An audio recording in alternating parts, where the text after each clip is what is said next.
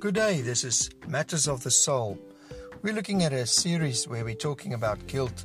This is program four in that series. You know, have you ever had that vague sense of guilt and you're not really sure what's causing it? Or maybe you do know what's causing it and uh, you might be afraid that you won't be forgiven by God. But feeling guilty can become a lifelong habit if we're not careful, and uh, because guilt can be very deceiving.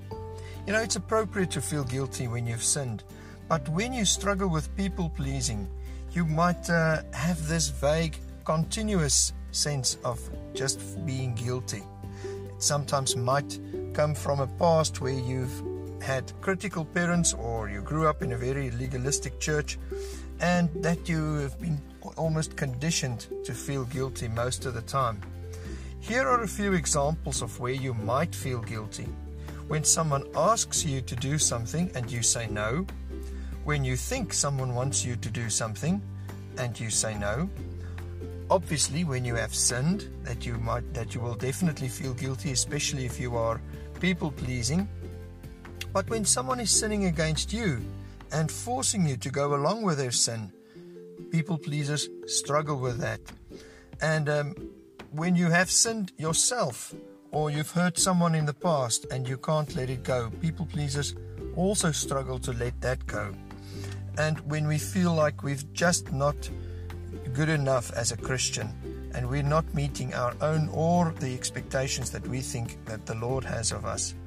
When you are, when you are people pleasing, that's uh, when you start struggling with guilt most of the time. You know, when we have people pleasing dilemmas, we need to ask ourselves a few questions regarding guilt. The first one is why am I feeling guilty? It's best to define why you are feeling because we just have to distinguish between is this guilt or is this self condemnation, and we need to pinpoint exactly what is bothering us so that we can start to deal with it. And then we need to ask, why did we do or not do that? It's important that we distinguish what our motive was. Because if we did something to please other people in spite of the hurt or the dilemma that it might cause us or others, then we need to see if that guilt is really true guilt. And then we need to just know, but are we feeling guilty because of a sin? Or is this just something that is part of a maybe a self-critical conscience. So we need to deal with that self-critical conscience. Next time we'll have a look a bit further at how you can deal with people pleasing.